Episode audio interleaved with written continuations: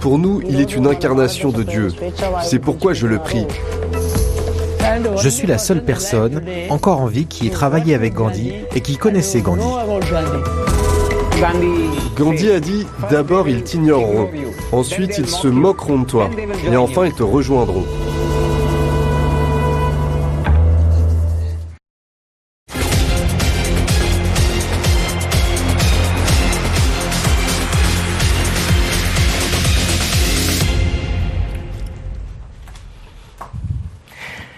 Bienvenue dans Politmag, l'émission politique d'RT France. Comme tous les week-ends, on débat avec nos contributeurs des grands sujets de l'actualité politique de la semaine. Et aujourd'hui, nous sommes avec Patrick Minucci, ancien député PS et conseiller municipal de Marseille. Face à vous, Florian Philippot, conseiller régional du Grand Est et président des Patriotes. Bonsoir. Invité sur ce plateau également François Poulet-Matis, spécialiste de l'Union européenne, et François Asselineau, président de, de l'UPR. Merci d'avoir accepté Bonsoir. notre invitation sur RT France. Et c'est à la une cette semaine. Regardez. Il est presque minuit devant le Parlement britannique. La Grande-Bretagne ne fait plus partie de l'Union européenne après 47 ans de vie commune, après 3 ans et demi de négociations. We are out, nous sommes dehors. Trois mots qui entérinent le référendum du 23 juin 2016, quand 52% des Britanniques avaient voté pour la sortie de l'Union. Enfin, oui. C'est exactement ça. Enfin. Le pays s'est en fait réuni, a soutenu le Brexit et a dit non. Nous avons voté, la démocratie a gagné. Nous ne sommes plus menottés à personne et je pense que c'est très important pour beaucoup de gens présents ici ce soir. Un accord de divorce ratifié à Londres, promulgué par la reine puis signé à Bruxelles cette semaine. L'Union Jack a été retiré des instances européennes. Les députés britanniques ont fait leurs adieux au Parlement. Toujours unis, ce n'est qu'un au revoir, ont-ils chanté.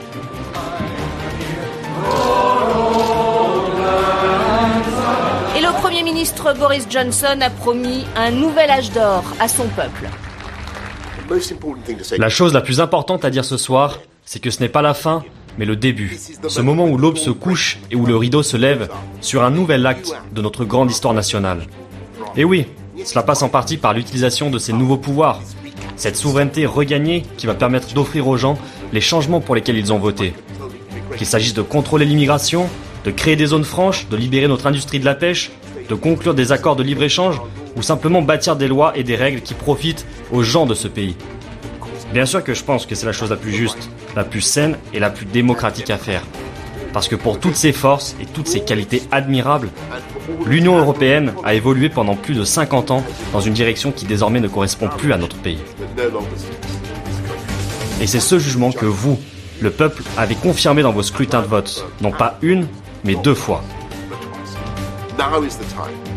Il est grand temps d'utiliser ces outils pour libérer le plein potentiel de ce merveilleux pays et de rendre la vie meilleure à tous ceux qui vivent aux quatre coins du Royaume-Uni. Et voilà pour le discours du Premier ministre britannique Boris Johnson, juste avant la, sortie de, la Grande-Bretagne de l'Union européenne. François Poulet-Matisse, ce n'est pas la fin, mais, mais, un commencement, a dit Boris Johnson, mais un grand saut dans le vide tout de même, selon vous? Ah oui, actuellement c'est un grand saut dans le vide. Mais il y a quand même quelque chose de très positif qu'il faut souligner. On a souvent reproché à l'Union européenne d'être peu démocratique. Et c'est vrai que l'épisode de 2005 sur le référendum sur la Constitution n'est pas tout à fait exemplaire pour l'attitude démocratique de l'Europe. Là, pour une fois, un vote a eu lieu contre l'avis de la plupart des dirigeants européens, contre l'avis. Ce vote a eu lieu et il est respecté. Donc il faut se, il faut se réjouir de ça. C'est une première victoire. La deuxième chose, est-ce que réellement les Britanniques ont récupéré le contrôle de leurs affaires? Ils vont le récupérer. Est-ce qu'ils vont le récupérer? Je voilà. n'en suis pas si sûr. C'est la question. Tout d'abord, tout d'abord, euh, cette année qui va s'écouler jusqu'au 31 décembre 2020, il ne va rien se passer. Non seulement les Britanniques n'auront pas le contrôle, ils l'auront perdu. C'est-à-dire qu'ils appliqueront une politique européenne pendant un an pour laquelle ils ne participeront pas directement, de Parce manière que les active. parlementaires sont partis. Voilà. Et les, membres du Conseil. La deuxième chose qui est importante à souligner, c'est qu'une fois qu'un accord aura été signé entre l'Union européenne et la Grande-Bretagne, quel sera cet accord? Soit c'est un accord qui permet à la Grande-Bretagne de rester assez proche euh, des réglementations, des, disciplines de l'Union européenne pour pouvoir en particulier bénéficier de l'accès au marché unique, c'est une possibilité. Dans ce cas-là, on pourrait considérer qu'effectivement, ils ne récupéreront pas complètement le contrôle qu'ils avaient espéré, c'est-à-dire ah, se ça, libérer on complètement. Rien encore, donc, du coup, on Soit il n'y a pas d'accord, et à ce moment-là, ils sont tributaires, effectivement, d'un grand d'un saut dans l'inconnu, et pour ça, sans aucune garantie réelle aujourd'hui. Et, et, à négocier euh, de leur côté, effectivement. Ouais. Florian Philippot, euh, ce sont des, des belles promesses euh, qu'on entend de, de, la part de, de Boris Johnson. Le, le, retour à la souveraineté, c'est ce que vous défendez également? Ah, C'est factuellement vrai. C'est-à-dire qu'à partir du moment où vous n'êtes plus dans, un, dans une organisation supranationale qui vous prive de votre souveraineté dans un nombre assez considérable de secteurs, il en a cité quelques-uns, euh, aussi bien dans les secteurs économiques que les secteurs régaliens, euh, c'est factuellement vrai. Vous avez maintenant la liberté de choisir, ça ne va pas devenir un paradis sur Terre, c'est simplement qu'ils auront la liberté de choisir et non plus l'obligation de subir. Ce qui est quand même une différence absolument fondamentale. Donc euh, moi, je, si ouais, je, je, je, me réjouis vraiment de ce qui s'est passé là-bas, d'abord pour les Britanniques, et puis je pense que ça va faire avancer le débat dans les autres pays européens, notamment en France, parce qu'on aura un exemple, pour la première fois, on aura un exemple concret et on démontre pour la première fois également, que ce phénomène européen n'est pas irréversible, il n'est pas éternel comme on nous a fait croire depuis des décennies, c'est réversible, on peut en sortir, et en plus je suis absolument persuadé que euh, les, les, Britanniques très rapidement auront des performances en tout domaine absolument supérieures on va, on va à, ceux, à celles de l'Union européenne et en, particulier de la zone euro. On va en parler des chiffres qui sont d'ailleurs meilleurs que celles de la, la zone euro. Euh, je voudrais qu'on écoute le, le, président Emmanuel Macron, sa réaction justement euh, à la sortie de, de, de la Grande-Bretagne de l'Union européenne. Un jour triste, a-t-il dit. Regardez. C'est un jour triste, ne nous le cachons pas. Mais c'est un jour aussi qui doit nous conduire à procéder différemment, à bâtir avec plus de détermination encore une Union européenne puissante, efficace et qui parvienne à vous convaincre davantage et à retrouver le fil de cette histoire qui fait de l'Union européenne une aventure unique et à mes yeux irremplaçable. Vive l'amitié entre le Royaume-Uni et la France. Vive l'Europe. Vive la République et vive la France. Il faut retrouver une Europe qui parvienne à vous convaincre. Euh, Patrick Minucci, en fait, c'est un aveu finalement que l'Europe a, perdu de sa crédibilité. Est-ce que finalement le, le, le Royaume-Uni va pouvoir servir de modèle? Je crois que c'est un constat euh, qui est évident. Si on veut que l'exemple de la Grande-Bretagne se limite à la Grande-Bretagne et de ne pas donner raison à ceux qui souhaitent le démantèlement de l'Europe pour des raisons. Et ça va donner un coup de fouet à l'Europe Mais je pense que ça va obliger l'Europe à euh, revoir un certain nombre de dispositifs. Vous savez, moi je pense qu'à partir du moment où on a choisi de faire l'Europe des nations, on a abandonné le fédéralisme, on a fait une, euh, on a fait un élargissement qui est bien trop important et donc on est obligé de fonctionner avec cette, ce système-là très lourd, très administratif, qui euh, a fait perdre au fond un peu le sens euh, de la beauté, euh, ce que disait Emmanuel Macron, de la beauté d'avoir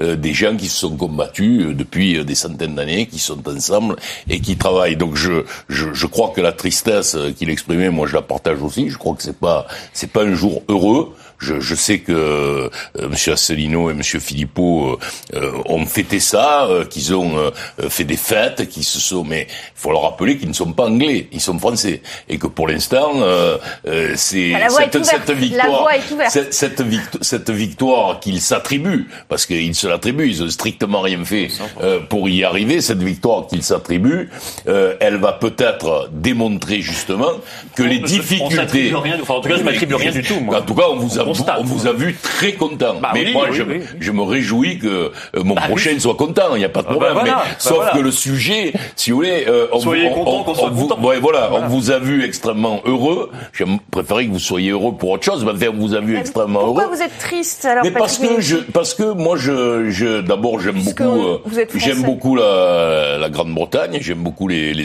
les Anglais.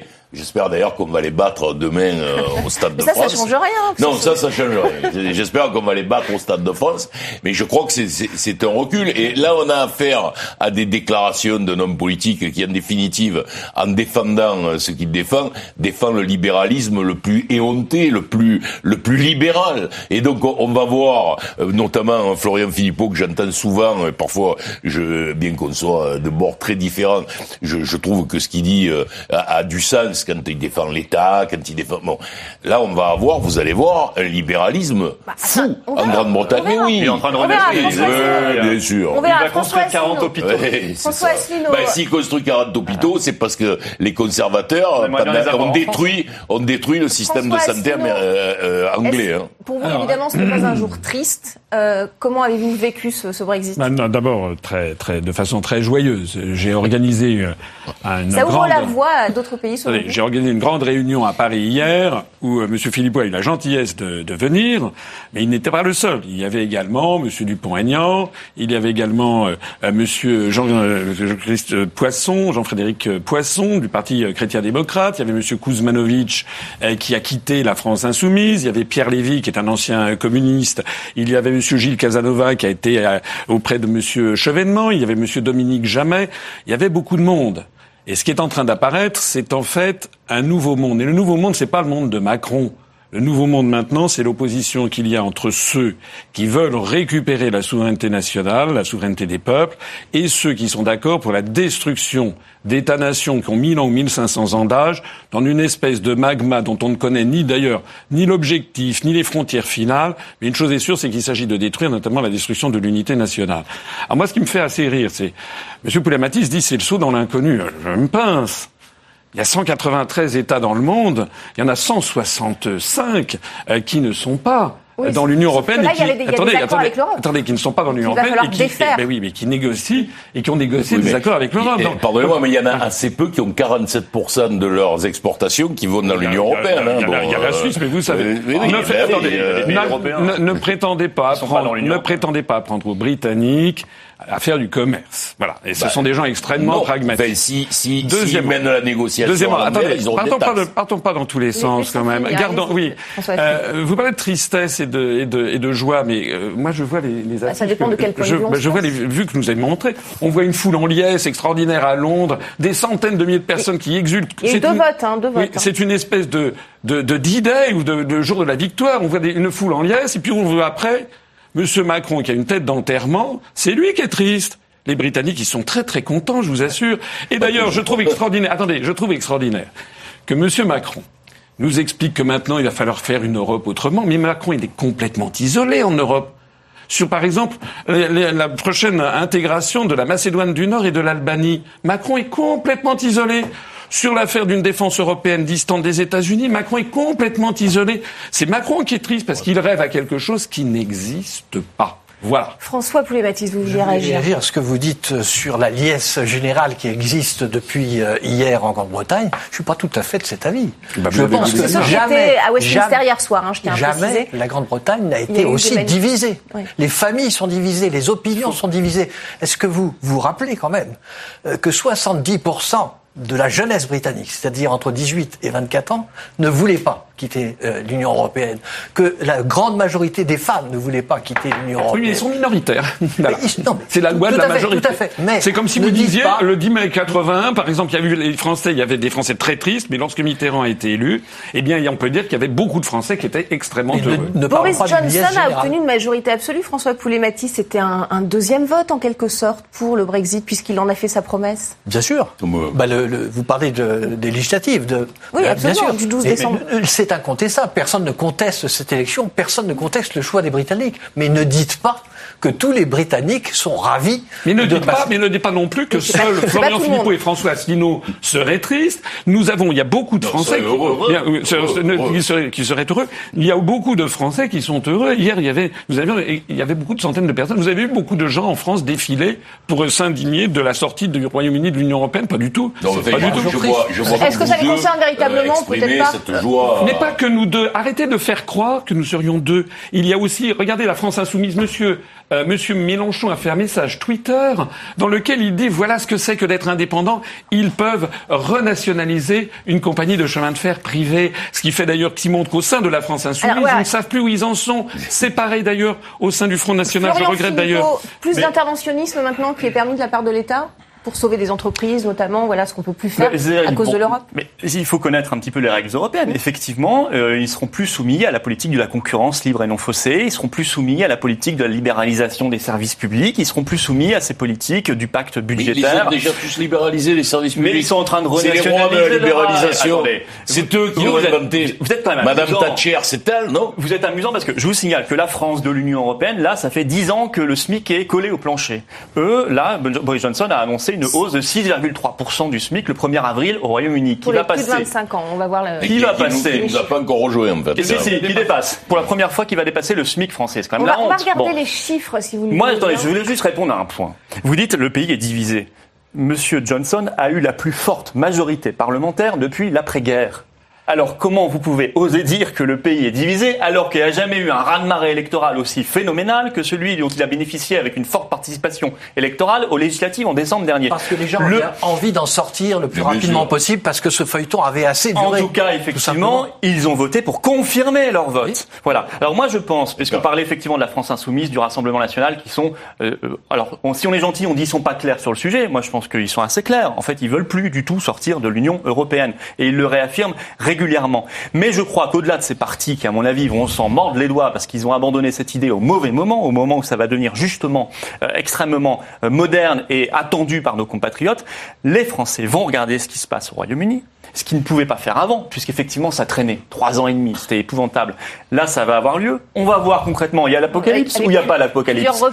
Quand même, on nous a annoncé tellement de fois l'apocalypse. Euh, moi, j'avais Monsieur Apathy qui disait en 2016, ils sont un peu crétins ces Britanniques. Monsieur Duhamel qui avait parié, Alain Duhamel, vous savez, l'éditocrate hein, qui est partout, en, en 2010, qui est partout depuis 60 ans. en 2017, on n'est pas concerné par les déclarations d'Apathy ou Duhamel. Duhamel disait, on fera le pari dans deux ans, le Brexit sera extrêmement impopulaire au Royaume-Uni. Bon, bah, il a perdu son pari. Qu'est-ce qu'il nous offre Qu'est-ce qu'il nous offre Une bouteille de champagne. Bon. Le problème, c'est que ce sont des gens qui se trompent constamment. Ils, se sont constamment sur les antennes. Alors, les mêmes qui ont fait les prévisions d'Apocalypse sont en train de nous dire, j'entendais ce matin, je ne sais plus qui, Monsieur Bourlange, qui disait, je, je parie que d'ici 25 ans, le Royaume-Uni va réintégrer l'Union européenne. Moi, je fais le pari que dans 25 ans, il n'y a plus d'Union européenne. Bon. Et euh, les mêmes qui nous disent, euh, l'Écosse va prendre son indépendance. Mais ça, ça fait 4 ans qu'ils nous disent ça. Dans les sondages, il n'y a jamais eu aussi peu d'Écossais pour demander l'indépendance. Donc, on n'arrête pas de surfer sur les peurs. Remarquons que c'est l'Union européenne qui empêchera l'Écosse de prendre son indépendance. Mais l'Écosse n'a pas mais parce indépendance. Mais, voilà. mais ça, c'est le fantasme des européistes. Ils agitent des peurs. Mais si jamais elle le voulait, il y aurait les mêmes conséquences. Au lieu d'avoir un débat serein, intelligent, argumenté sur on reste ou on sort, parce qu'il n'y a plus que ça comme option, le reste, le blabla sur on réforme de l'intérieur, ça c'est du blabla infaisable. On reste ou on sort, c'est le seul débat. Au lieu d'avoir un débat argumenté, les européistes, les eurogagas, les eurofanatiques nous disent euh, il faut avoir peur, il faut, il faut, ils surfent sur les peurs. ça n'est pas bien. On, ne traite pas le débat démocratique par la peur. On a surfé sur les peurs, effectivement effectivement. Je voudrais qu'on regarde les chiffres maintenant pour en parler euh, de façon sereine. La croissance en, Grande-Bretagne, selon les, les, prévisions du FMI, en 2019, plus 1,3 comparé à l'Europe à 1,1, plus 1,4 en 2020 comparé à l'Europe qui est à 1,3. Un chômage à 3,8%, c'est le taux de chômage le plus faible depuis 45 ans.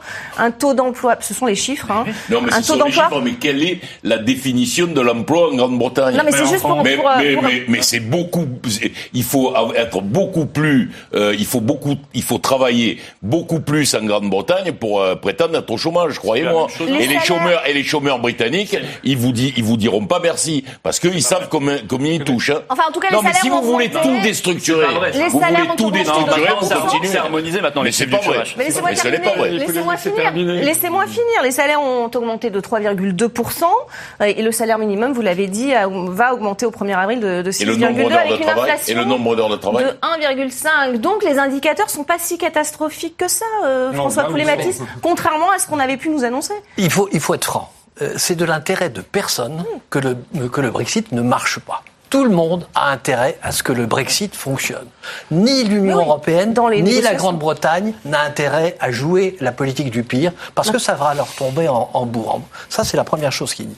La deuxième chose, c'est que connaissant un peu Boris Johnson, avec qui j'ai travaillé à Bruxelles, c'est quelqu'un qui n'avait pas d'idée préconçue sur sa position, à tel point qu'il ne savait pas dans quel sens il allait voter avant le référendum. Est-ce ça Donc ça marque bien. Aujourd'hui? C'est quelqu'un qui vient du Parti conservateur, mais qui a compris qu'il y avait une bascule dans l'opinion britannique et en particulier tout le centre de l'Angleterre ouvrier qui travaillait, qui travaillait, et qui était travailliste, qui votait pour le Parti travailliste a basculé parce que le, chômage, la situation ne marchait plus. Donc il a compris qu'il fallait qu'il récupère un petit peu cet électorat. D'où cette petite carte sociale, sociale, pas socialiste, mais sociale de son mais M. Boris Johnson est essentiellement quelqu'un qui est un libéral. Ça veut dire que c'est quelqu'un qui est prêt demain à s'ouvrir avec un, un véritable marché avec les États-Unis, dans lequel la Grande-Bretagne ne sera pas en position de force. Parce que ça, il faut le dire. La Grande-Bretagne est un petit pays qui va se trouver face demain aux États-Unis, qui en fera ce qu'il voudra. Alors, il y aura peut-être un accord aussi négocié avec les États-Unis. On va en parler dans la deuxième partie. Euh, François Asselineau. Non, je crois qu'il faudrait quand même prendre un peu de hauteur de vue. Ces, ces, considérations sont assez, non, non, pour ça. sont assez médiocres, franchement. Le grand, le grand événement, c'est qu'il était écrit depuis le traité de Rome qu'il s'agissait d'une union sans cesse plus étroite. Et nos compatriotes étaient convaincus qu'il n'y avait pas d'autre possibilité d'avenir pour la France que de bah, fusionner dans l'Union européenne. Hein, non, non, non, non, c'est allé beaucoup plus que ça. Une espèce de verrou mental, comme la construction du socialisme, qui, comme l'a dit Florian Philippot tout à l'heure, était censé être irréversible. Et l'immense événement historique qui vient de se passer, c'est que c'est faux et que les Britanniques viennent de montrer que c'est faux. Et à partir de ce moment-là, vous pourrez dire la, la psychologie de monsieur un tel, le petit, le traité avec euh, les États-Unis, c'est de peu d'importance. La véritable importance, c'est que nous sommes entrés dans un processus de nécrose. De ce jour, de cette heure, la construction européenne est maintenant vouée à l'autodestruction. Alors est-ce que ça va durer pendant six mois, deux ans, ou est-ce que ça va prendre 15 ou 20 ans? On n'en sait rien. Vous savez, c'est comme un château de cartes avec 28 cartes branlantes. C'est comme la construction du socialisme. Quand une carte commence à glisser, tout va s'effondrer. Ayant, suivi l'histoire des institutions européennes et cette histoire européenne depuis une quarantaine d'années, je peux vous dire que ce type de discours, on le tient depuis 40 ans et rien ne se passe. non, mais jamais, un jamais, un pays n'était sorti et ça va poser d'ailleurs. Non, mais Avec des particularités, on va en parler. Le Groenland et, et, puis et puis l'île de Saint-Barthélemy, j'en ai suffisamment parlé pendant la campagne présidentielle, mais quand même, effectivement, la sortie du Royaume-Uni va par ailleurs poser des problèmes énormes en matière de programmation budgétaire et vous le savez, et rien n'est réglé. L'Europe perd 9% de son budget. Hein. Et, donc, on va de toute façon vers un feu d'artifice final, comme l'avait dit d'ailleurs le prix Nobel d'économie, euh, comment s'appelle-t-il euh, Bref. Bref. Euh, il a dit quoi? Qui avait dit, américain, qui avait dit, ce sont les, non, non, pas Krugman, ce sont ceux qui sortiront les premiers de l'Union européenne et de l'euro qui s'en sortiront le mieux. Voilà. Réaction, Florian. Ce qui est possible d'ailleurs. je dis que c'est possible. On verra. Parce qu'ils peuvent très bien avoir une politique budgétaire, voire même euh, de dévaluation monétaire de la livre, qui va leur permettre effectivement de donner l'illusion que dans les premiers mois de leur indépendance ah. réelle, mais effectivement, vous êtes déjà en train de changer Mais. Vous êtes déjà en train de changer de discours parce que vous voyez que l'apocalypse que vous avez, je sais pas vous personnellement, moi je trouve que le discours change déjà parce que comme l'apocalypse tant espéré par les européistes n'arrive pas et que les chiffres sont plutôt, vous l'avez rappelé, bah, meilleurs que chez nous, voilà, il faut essayer de réadapter le discours. Juste sur, euh, moi je pense que c'est même plus qu'une construction euh, idéologique. On est arrivé au stade d'une religion. Moi j'ai vu des gens chez les européistes hier qui étaient presque en pleurs. Euh, on avait l'impression d'avoir touché au sacré. L'Europe, il y a des grands prêtres hein, qui sont là pour définir une doxa, euh, qui répètent euh, des, des, prières et qui euh, sont capables de vous excommunier si vous n'êtes pas dans la doxa. Et c'est vraiment une religion. Et quand on touche à une religion, pour certains qui sont vraiment dans une foi sincère, une croyance, mais on peut pas mettre. Le problème, c'est qu'on peut pas mettre le destin des peuples dans une croyance. Mais là, vous parlez des parce que c'est trop dangereux. Vous parlez oui, des, élites, parce que le peuple français. non, je pense pas que le peuple français, soit, heureusement, soit là-dedans. Et d'ailleurs, il a plutôt voté contre quand on lui a demandé rarement son avis, mais ça n'a pas été respecté. Mais Et les élites françaises, pour beaucoup, sont dans cette espèce de phénomène religieux qui est très dangereux, parce qu'on ne joue pas au dé le destin d'un pays tout entier. Or, c'est ce qu'ils font parce qu'ils veulent croire au lieu de regarder la réalité. Je vous réponds juste parce qu'il faut quand même épuiser ce problème commercial. Vous dites, euh, quand on est petit, on perd, les, on perd ses négociations commerciales. C'est faux. On, on, perd quand on n'est pas conscient de ses intérêts. Euh, ce qui est le cas de l'Europe, puisque c'est un, un nombre considérable de pays qui ont des intérêts contradictoires. La Suisse négocie ses accords commerciaux. C'est beaucoup plus petit que le Royaume-Uni. Elle les gagne. La Suisse a même des barrières commerciales, par exemple sur les produits agricoles, plus élevées que l'Union européenne. Elle est capable de négocier ses accords commerciaux parce qu'elle sait ce qu'elle veut. Le Canada, c'est grand sur une carte, mais le Canada, ça n'est que 35 millions d'habitants. Ça n'est que 60% du PIB de la France. Il a négocié comme un grand son accord CETA, le fameux traité CETA, avec la grande Union européenne. Et de la part des observateurs, euh, selon les observateurs honnêtes, on dit que le Canada a gagné cette négociation commerciale face à, l'Union européenne et ses 500 millions d'habitants. Vous voyez, donc c'est pas euh, c'est pas euh, big is beautiful. C'est simplement est-ce qu'un pays est conscient de ses intérêts ou pas? Et c'est vrai en tout domaine, commerce et autres. et quand on est conscient de ses intérêts et qu'on a sa souveraineté, que, que la Grande-Bretagne perd. Non, mais, le, euh, Grande-Bretagne va pas perdre de marché. On va toujours continuer à commercer. Mais ça, c'est, mais ça, on, n'a d'ailleurs pas intérêt nous, puisque mais ça c'est vous qui le, ça c'est vous qui l'affirmez va y avoir le de négociation. Ça dépendra et nous allons le savoir à l'issue de cette. Des accords. On le saura même en juillet. On en reparlera au 31 décembre. On le saura même en juillet. On saura qu'est-ce qui va se passer Parce que si ils veulent pas toucher euh, le dumping, si ils ne veulent, s'ils ne font pas de dumping, si euh, ils maintiennent les règles, ils pourront avoir accès au marché unique. Mais s'ils ne le font pas, le marché unique va se fermer. Et à ce moment-là, les 47%, c'est pas comme ça. les 47% de, de, de, de, leur exportation vers l'Union européenne va euh, leur poser un problème. Nous, on en débat dans la deuxième partie, si vous le voulez bien. Restez avec nous, on continue ce débat sur cette journée historique qui marque la sortie du Royaume-Uni de l'Union européenne. Un divorce après 47 ans de vie commune. Et maintenant, on en parle dans, dans quelques minutes. À tout de suite.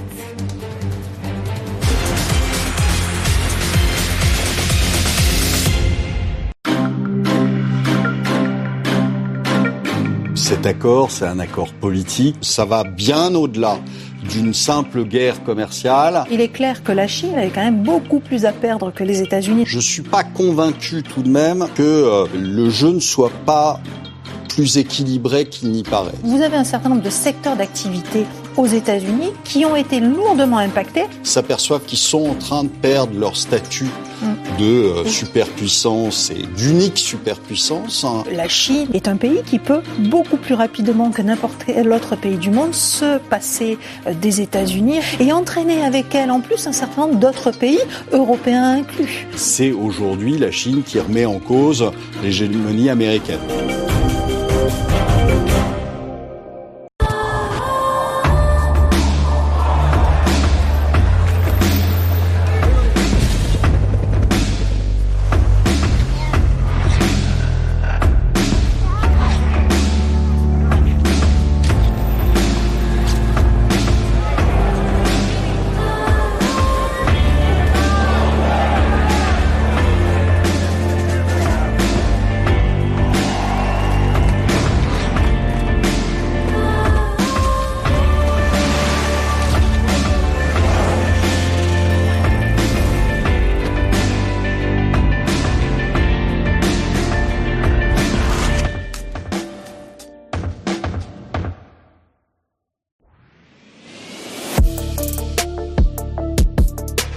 L'actualité, c'est évidemment euh, euh, le coronavirus. Là aussi, c'est un peu un effet de la mondialisation. On a mis quand même plus d'un mois avant que l'information remonte de Wuhan jusqu'à Pékin. C'est-à-dire que les premiers cas du coronavirus remontent au mois de novembre. Alors les effets économiques commencent à se faire sentir et ils vont se faire sentir notamment en France à cause des touristes. Non mais il y a eu quand même des mesures très autoritaires de prise bien sûr, mais pour pouvoir stopper euh, la contagion. ça, il, n'y a que des mesures autoritaires qui peuvent être prises. Oui. Est-ce qu'il n'y a pas un message là en direction de Trump? C'est constant chez les Chinois depuis toujours. Hein C'est nous avons réussi en 30 ans euh, à nous développer à un niveau où vous, vous avez mis 200 ans à, le faire. Mm. Alors, venez pas nous donner des leçons. Alors là, est-ce qu'il n'y a pas là aussi une autre leçon? C'est que euh, la mondialisation dont on a dit que pique-pendre, on n'est pas très bien outillé. C'est qu'aujourd'hui, bah, quand une épidémie vient de Chine, bah, elle se répand dans le monde entier.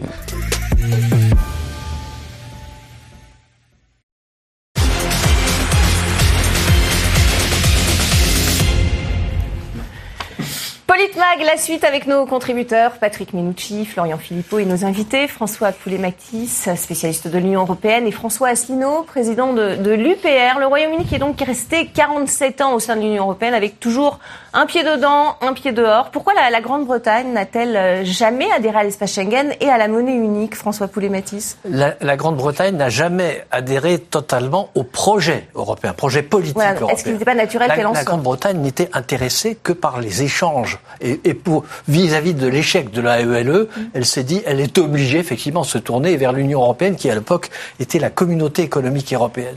Donc c'était par pragmatisme. Elle n'a jamais été partie prenante d'un projet politique d'intégration ça, c'est important à le savoir. N'empêche qu'en 1973, je m'en souviens très bien, avec Edward Heath, lorsqu'ils ont signé l'adhésion, les Anglais avaient un grand soupir de soulagement qu'ils ont confirmé ce choix. D'ailleurs, ils l'ont confirmé. Parce qu'à l'époque, l'enjeu c'était aussi la paix des nations, non? C'était aussi, euh, c'était encore très sur, très sur, présent. Non, mais surtout parce qu'effectivement, ils étaient dans une situation économique déplorable. Et ils avaient besoin de l'Union européenne qui les a permis de relever en gardant, il faut bien dire que l'ensemble des pays européens ont accepté toutes les demandes britanniques, ont accepté toutes les exceptions britanniques. C'est un cas unique. Et donc, ils sont quand même partis. Alors, c'est donc, vrai. ce sont de bons négociateurs, ça augure Je rappellerai un, un, événement historique que vous devez connaître aussi. C'est le fameux discours de Churchill à Zurich, lorsqu'il a dit, mais l'Union européenne, c'est très très important. Il faut que les pays euh, d'Europe se réunissent mais nous n'en ferons pas Les partie. États-Unis d'Europe. Mais nous n'en ferons pas partie. Ça a toujours été dans l'option britannique. Mais pour eux, pour Churchill, dont euh, Boris Johnson souhaite euh, prendre l'exemple, l'importance d'une union politique européenne était fondamentale. Alors on va écouter Margaret Thatcher et sa fameuse phrase euh, Je veux qu'on me rende mon argent. Écoutez, c'est en anglais.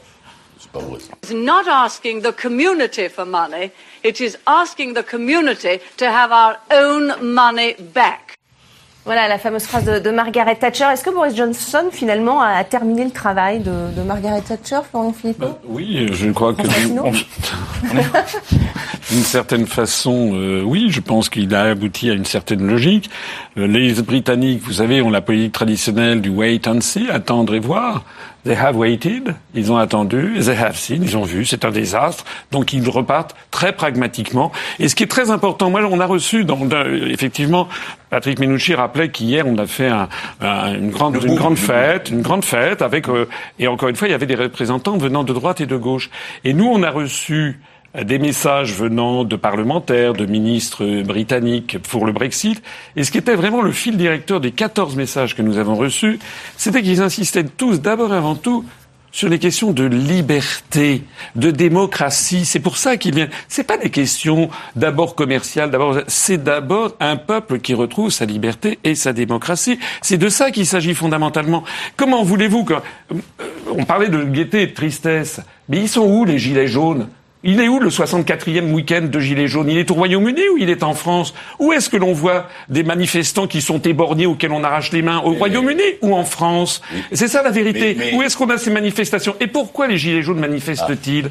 Pourquoi y a-t-il ce grand pour, pour le pouvoir d'achat. Parce qu'ils manifestent pour le pouvoir d'achat, pour la protection Et des droits. Tout ça, c'est la faute de l'Europe. Oui, pour la protection des droits sociaux, ouais. la démolition du droit du, des, des, des, services publics, la démolition des retraites par répartition. Tout bah, ça oui. est exigé par la Commission européenne, par le rapport des grandes orientations des politiques économiques. C'est la vérité. Non. Vous pouvez dire que non. vous pouvez plaisanter, mais, mais c'est la vérité. Mais, mais, et, et en fait, en fait, et en fait, allez, écoutez, allez au Royaume-Uni et mesurez la situation économique, sociale et le bien-être et la, le mode de vie des Britanniques et revenez en France et dites-moi où est-ce qu'on est le plus triste. François Alessandino, je vous ai déjà dit dans un débat précédent, vous portez la responsabilité de dédouaner le gouvernement français sempiternellement de ses responsabilités. Vous avez, vous avez l'habitude, chaque fois que quelque chose cloche dans ce pays, chaque fois que quelque chose ne va pas, chaque fois qu'il y a une manifestation, vous faites référence aux Gilets jaunes, à, raison, c'est la faute à l'Europe. Et je voudrais vous démontrer, je voudrais vous démontrer qu'à force, non, je l'ai dit aussi à François Asselineau, parce que vous, mais vous êtes les mêmes tous les deux sur cette question. Sur, cette question, vous êtes les mêmes. C'est pas, vous avez le droit. Mais, on est, il y en a beaucoup d'autres. Mais peut-être. Vous avez vu ce qu'a dit Mélenchon dans son message Twitter Mais vous croyez que, mais, vous, mais vous croyez que Mélenchon est mon gourou, quoi alors c'est pas, bon, voilà, c'est pas du tout. Hein. donc, euh, donc personne, c'est moi.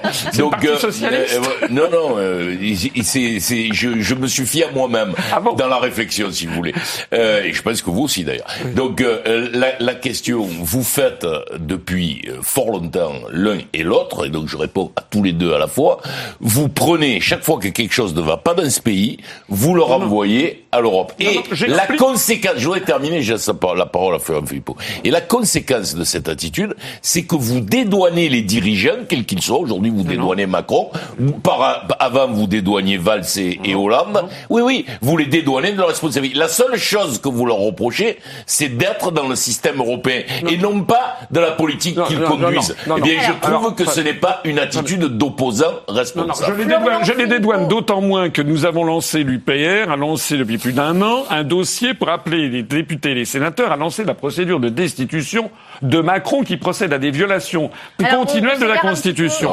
mais, mais attendez, vous reconnaissez-moi quand même. Attendez, reconnaissez-moi quelque chose.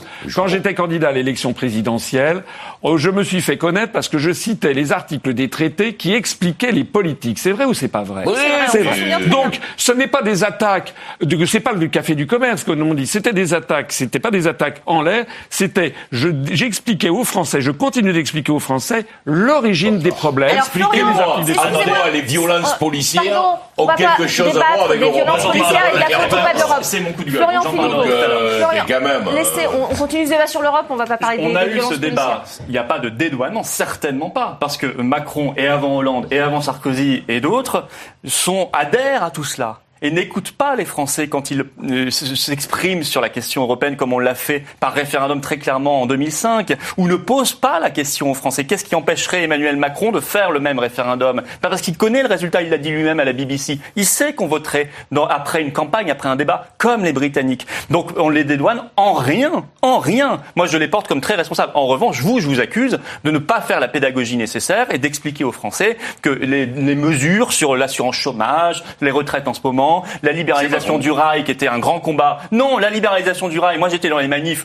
François Asselineau je crois aussi, et, plein d'autres, il y a un an et demi, ou il y a deux ans maintenant, c'était, vous le savez très bien, euh, des paquets ferroviaires, des directives européennes qui ont commencé en 91. Et progressivement, on a démantelé ce service public. Euh, la, réforme des retraites, elle vient pas de nulle part non plus. Oh. Et effectivement, quand on lit les recommandations de la Commission européenne depuis des années, on trouve cette réforme. Il y a l'âge pivot dans la réforme. il y a un texte. On laisse, on laisse aux domestiques les détails, hein, et Macron est un domestique. Chaque fois, chaque fois, vous les. Mais je voudrais revenir au sujet fondamental. Euh, sujet fondamental, juste un mot. On a parlé tout à l'heure. On a dit pourquoi les Britanniques euh, n'ont pas choisi. Vous avez posé la question. Euh, l'euro et euh, Schengen. Schengen. Euh, D'abord, euh, deux, deux, raisons de plus pour nous d'en sortir. Hein, hein, du fait que nous, on a l'euro, on subit l'euro et Schengen. C'est plus simple pour eux Et vous avez donné la réponse. C'est un peuple pragmatique. Donc, il a, il a, il a perçu que ces politiques-là celle de Schengen et celle de l'euro, lui retirer de la liberté, de la marge de manœuvre, aussi bien sur les questions sécuritaires et migratoires d'un côté que sur les questions économiques et politiques, puisque la monnaie c'est très politique, de l'autre. Et donc il a choisi de conserver son indépendance là-dessus. Ils ont eu raison. Ils se sont rendus compte que ça n'était pas suffisant, et donc ils ont, ils, ont, ils ont décidé finalement de quitter l'Union européenne. C'est par pragmatisme. Nous, nous n'agissons pas par pragmatisme. Pas nous, nos dirigeants agissent par idéologie. Et c'est absolument catastrophique parce que cette idéologie nous mène à faire des choix qui ne sont pas connectés à nos intérêts et à la réalité que nous vivons. Ça n'est pas du tout les raisons. Les véritables raisons qui ont fait... Non, vous écoutez les débats sur l'euro à l'époque, ils vous explique l'intérêt de garder la livre sterling. Et ils, ils, ont toujours été extrêmement heureux de ne pas être entrés dans cette aventure catastrophique de l'euro. Et pour rien au monde, même quand ils étaient encore dans l'Union européenne, ils ne voulaient rejoindre la zone euro. Permettez-moi de dire, ça n'est pas ça qui a fait basculer l'opinion britannique. L'opinion britannique, elle a basculé sur une toute autre question qui n'a rien à voir. C'est la crainte d'une immigration ben, non maîtrisée. C'est ça qui a basculé. Et, la, la crainte de la mondialisation également. Non, mais c'est ça qui a basculé. Et donc, ne dites pas que c'est pour des questions de perception économique. J'ai beaucoup suivi la campagne de 2016. C'est vrai que la question migratoire a été dans la campagne, mais ça n'est pas vrai que c'est le point principal. Le point principal, c'est la liberté. C'est la liberté et la démocratie. C'est le point qui a fait ce que dit Il y a la crainte de la mondialisation également qui a été évoquée. Euh, alors, avec un ultralibéral, comment est-ce qu'il va pouvoir mener une politique C'est pour en revenir un petit peu à ce que euh, disait M. Philippot. L'Europe a été libérale et cette discipline n'a pas vu un peu les, les, effets de ce libéralisme un petit peu outrancier, qui a eu des effets absolument déplorables sur l'ensemble des opinions européennes. Et ils n'ont pas compris que le monde avait changé et que les gens avaient besoin de plus de solidarité, plus de prise en compte, etc. C'est ça qui a joué dans beaucoup d'opinions de plusieurs pays européens qui se défient de l'Europe. Parce que l'Europe est allée vers trop de libéralisme. Aujourd'hui, elle, elle, a compris qu'il fallait revenir un petit peu en arrière. comment Oui, donc elle va apprendre ça aussi comment concrètement le fait qu'elle ait compris? D'abord, c'est quoi l'Europe? Contraire. C'est quoi l'Europe L'Europe, c'est une coalition comme le disait Jean Monnet, euh, d'États-nations, qui considèrent que sur un certain nombre de sujets, ils ont tout intérêt à mettre leur action en commun plutôt qu'agir séparément pour être beaucoup plus oui, efficaces. Mais, concrètement, concrètement, ça veut dire qu'il y a 27 États. Le périmètre, d'ailleurs, personne n'a choisi. On n'a jamais demandé aux Français s'ils étaient d'accord pour que les Slovènes et les Lettons fassent partie de ces États. On a 27 États maintenant, puisqu'on a perdu un État. 27 États, peut-être bientôt 29 avec l'entrée de la Macédoine du Nord et de l'Albanie, qui sont les pays de tous les trafics, prostitution, trafic de drogue, les mafias qui vont entrer dans l'Union européenne. non, non, mais euh, Macron a été isolé et vous avez vu que c'est le département d'État américain qui, fait, qui a envoyé un de ses émissaires pour taper du poing sur la table pour faire entrer ces deux États mais vous savez qui vont entrer. Si la France le refuse, il Mais non, mais vous, savez très bien que Macron va passer sous la table comme d'habitude. Bah, et donc, il, ne le fera pas. mais vous allez voir. C'est d'ailleurs, il a commencé déjà à faire machine arrière. Comment voulez-vous qu'un périmètre factice qui ne correspond à... Les Français descendaient dans la rue, demandez aux Français quels sont les 26 autres États membres de l'Union européenne, ils savent pas. Comment voulez-vous qu'un État, un périmètre factice pour des, des vraiment non, des imbéciles Non, non, c'est la vérité. C'est incroyable. Non, non, non, c'est la vérité. Les Français ne savent pas où est l'Europe. Non, sais pas que j'ai dit ça. Quels sont ceux qui constituent C'est pas sérieux de dire des choses pareilles. Ah oui, attendez. C'est une ah. vision, c'est une vision du peuple qui est vraiment pas. Allez, arrêtez avec votre. Ça, c'est un numéro d'acteur. Vous savez très bien que les. ça, vous êtes beau, moi Non, non, vous savez très bien que les Français. le test, citez-les vous-même. Voilà. Vous savez très bien. Pas de problème. Les 26 États, les 26 autres États. Vous avez un petit. Attendez, je ne peux pas terminer mon propos. Laissez finir François Asselineau et... Euh, les 26 autres États ont légitimement des intérêts nationaux divergents. Et vous savez que par l'article 48 du traité de l'Union européenne, il faut l'unanimité des États membres pour changer une politique. Ça veut dire que la politique ultralibérale, on ne peut pas la changer puisque, par exemple, on voudrait mettre une taxe Tobin sur les transactions financières. Le Luxembourg, Malte, les Pays-Bas, une grande partie des pays d'Est diraient non, c'est impossible. Et tout est comme ça, tout est bloqué systématiquement. Je voudrais qu'on avance sur la Grande-Bretagne, puisqu'il est question du Brexit aujourd'hui. On, on, fera hein. d'autres débats sur l'Europe, évidemment. Euh, la Grande-Bretagne a, des atouts, néanmoins. C'est la cinquième économie mondiale, euh, une puissance nucléaire, première armée d'Europe avec la France, euh, un siège au Conseil de sécurité, membre de l'OTAN et membre du Commonwealth. Avec tous ces atouts, François Poulet-Matisse, finalement, la, Grande-Bretagne va pouvoir négocier toute seule avec elle. est allée en Afrique récemment pour pouvoir négocier des, accords euh, commerciaux. Euh, Que le Commonwealth, c'est, ça existe toujours, mais formellement, euh, la, véritable puissance de la Grande-Bretagne, elle l'a acquise au sein de l'Union européenne. Ça, c'est la réalité, à tel point qu'elle a supprimé, enfin, elle a abandonné un peu toutes les ambitions qu'elle avait avec la ELE, et c'est au sein de l'Union européenne. C'est parce que l'Union européenne a délégué son potentiel de commercial avec l'extérieur en mettant une voie unique et non pas une voie de chacun des États européens, parce qu'il y a une voie, et sur ce plan-là, l'Europe est fédérale, puisqu'elle négocie en nom, au nom, de, l'Europe. Une quarantaine d'accords qui sont signés avec des pays étrangers. Ça veut dire tout simplement que la Grande-Bretagne, demain, lorsqu'elle va renégocier à peu près 600 traités euh, commerciaux avec les différents pays euh, avec lesquels l'Union européenne était en, relation, elle va devoir tout renégocier. Mais dans quelles conditions? Quand le, la Avec les mêmes conditions Mais non, c'est pas quand, mais pas du tout les mêmes Mais conditions. Le premier et le deuxième, ça a pu se passer. Les 598 autres. Face aux États-Unis, face à la Chine, l'Angleterre. Et avec les États-Unis, il y a un accord. euh, se- se Le Royaume-Uni est un petit pays, la. France est un petit pays dans l'univers global.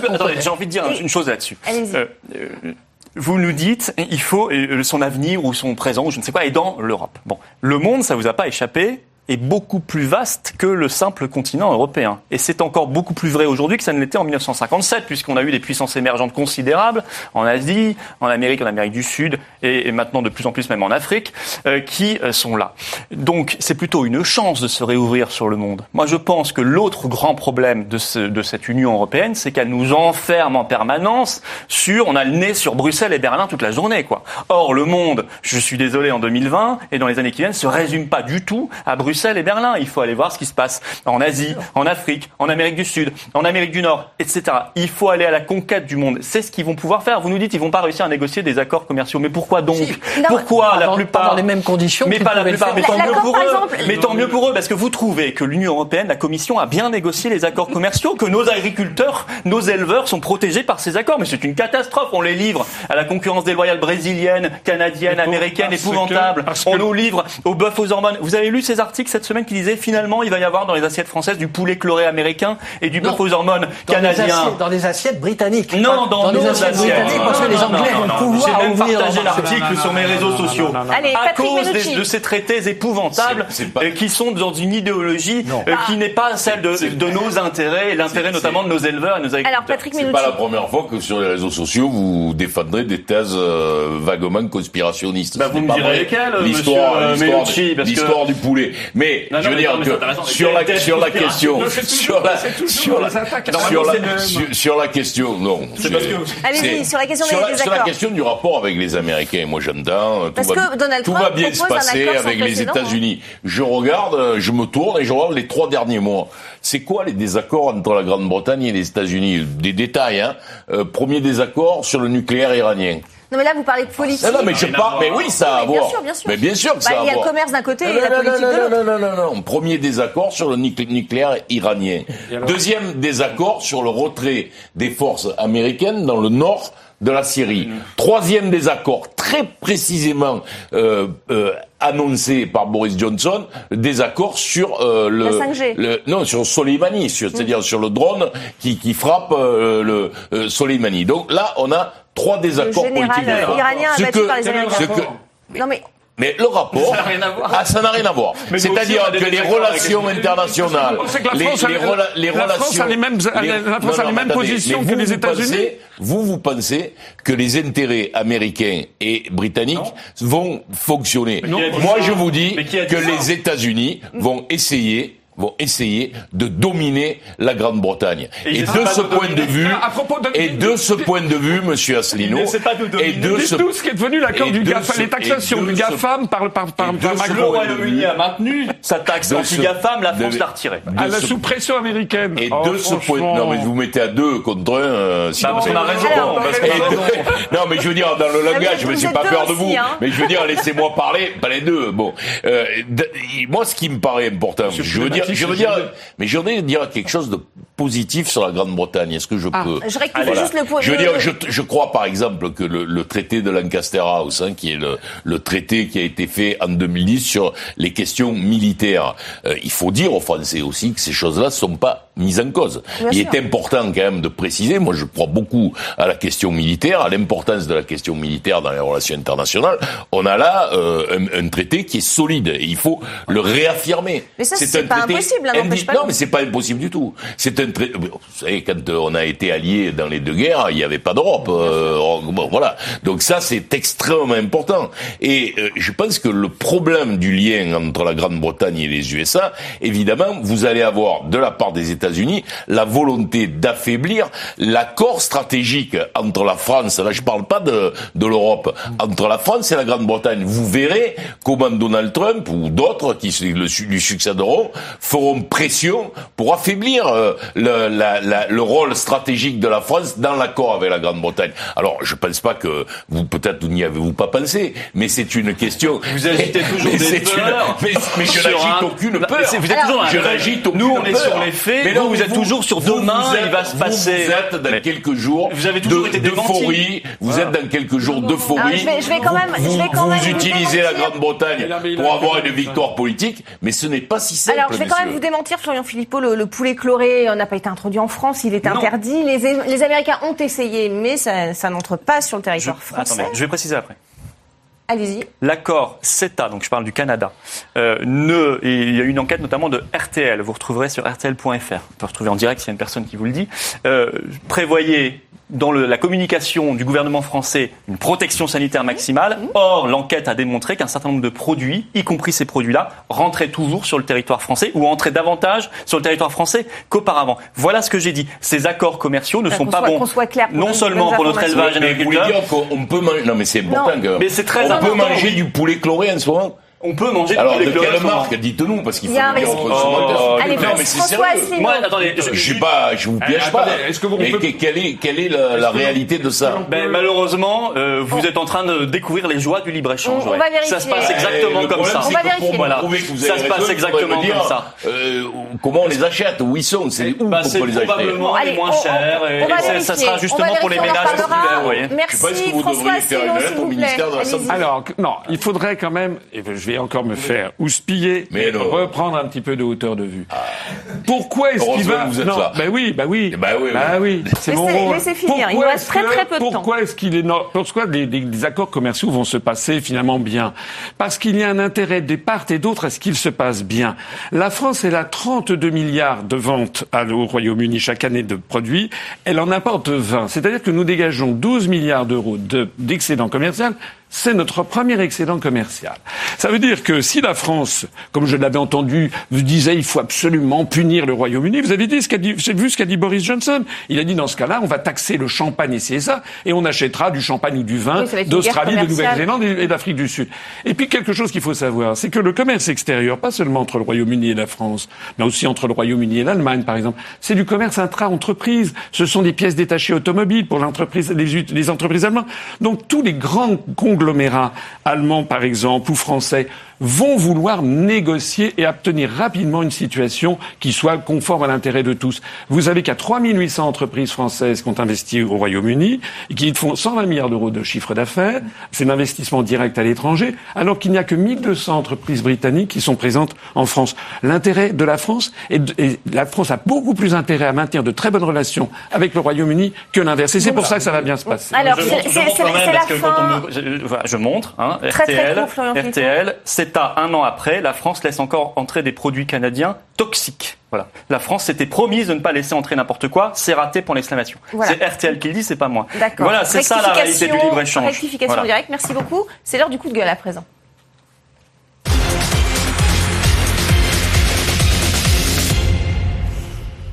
Et votre coup de gueule, Florian Philippot, euh, ce sont les, affrontements encore avec euh, les policiers lors de la manifestation des pompiers cette semaine. Oui, moi j'ai été, c'est pas, c'était euh, pas la première fois, ça s'est produit il y a quelques semaines. Je suis extrêmement choqué et attristé de voir euh, des scènes en France maintenant où régulièrement des pompiers et des policiers se battent dans la rue.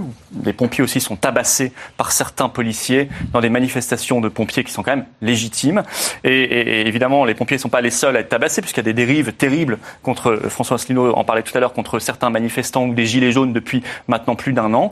Mais euh, quand ça touche aux pompiers, je crois que c'est encore plus choquant pour la population française parce que ce sont quand même des gens qui sont des héros que nous respectons, qui risquent leur vie pour la nôtre et, en plus souvent euh, bénévoles, euh, en tout cas volontaires. Mais il se trouve que euh, je pense que ça ne vient pas de nulle part. Je pense que nous sommes dans une société où le pouvoir manque de plus en plus de légitimité parce qu'il n'a plus d'assises démocratiques réelles et c'est complètement lié à notre débat européen. Et, donc il tient par la force, par la menace, par l'intimidation, par l'exemple pour que pas trop de monde n'aille dans la rue. Et ça nous, ça nous amène à cela qu'un ministre de l'Intérieur laisse un corps d'État comme les policiers s'affronter avec un autre corps euh, comme les pompiers, je trouve ça terrible pour la République et pour la France. Et pour vous, Patrick Minucci, un coup de gueule également contre le maire de hum, Carrie Lerouette ah oui, qui je proteste trouve, je contre trouve la vraiment des que l'attitude de, de Jean de. Montagnac, euh, qui euh, est le maire, euh, les Républicains, un ami très proche de Jean-Claude Godin, euh, d'avoir, alors il a reculé depuis, hein, mais d'avoir été euh, aussi violent à l'égard de ceux qui, recevoir, euh. ma- malheureusement, euh, sont dans une situation terrible pour eux et qui vont devoir rester euh, cloîtrés pendant 15 jours euh, dans un centre de vacances. euh, Au soleil. oui, s'il fait soleil, parce qu'on est dans une période, Oui. et je crois que ça doit pas amuser beaucoup de gens. Je trouve que vraiment la façon dont il a réagi à l'égard de, de ces 400 Français qui sont dans, dans l'inquiétude, dans la souffrance, également, et voilà, et, et de leur famille, est vraiment pas au niveau. Et bon, comme euh, je, je, je voulais le dire, parce que je trouve vraiment que il y a besoin de solidarité dans cette affaire-là. On ne sait pas comment ça va se passer. On ne sait pas combien de nos compatriotes euh, vont euh, subir euh, cette maladie. Et je crois qu'on ferait mieux de se serrer les coudes plutôt que d'avoir ce genre d'attitude. de ne, pas être trop alarmiste non plus, bien sûr. Merci beaucoup Patrick Menucci, merci Florian Philippot pour votre contribution à Politmag, merci François Poulet-Matisse et merci à vous François Asselineau d'avoir répondu à nos questions sur RT France. C'est la, la fin de Politmag. Restez avec nous.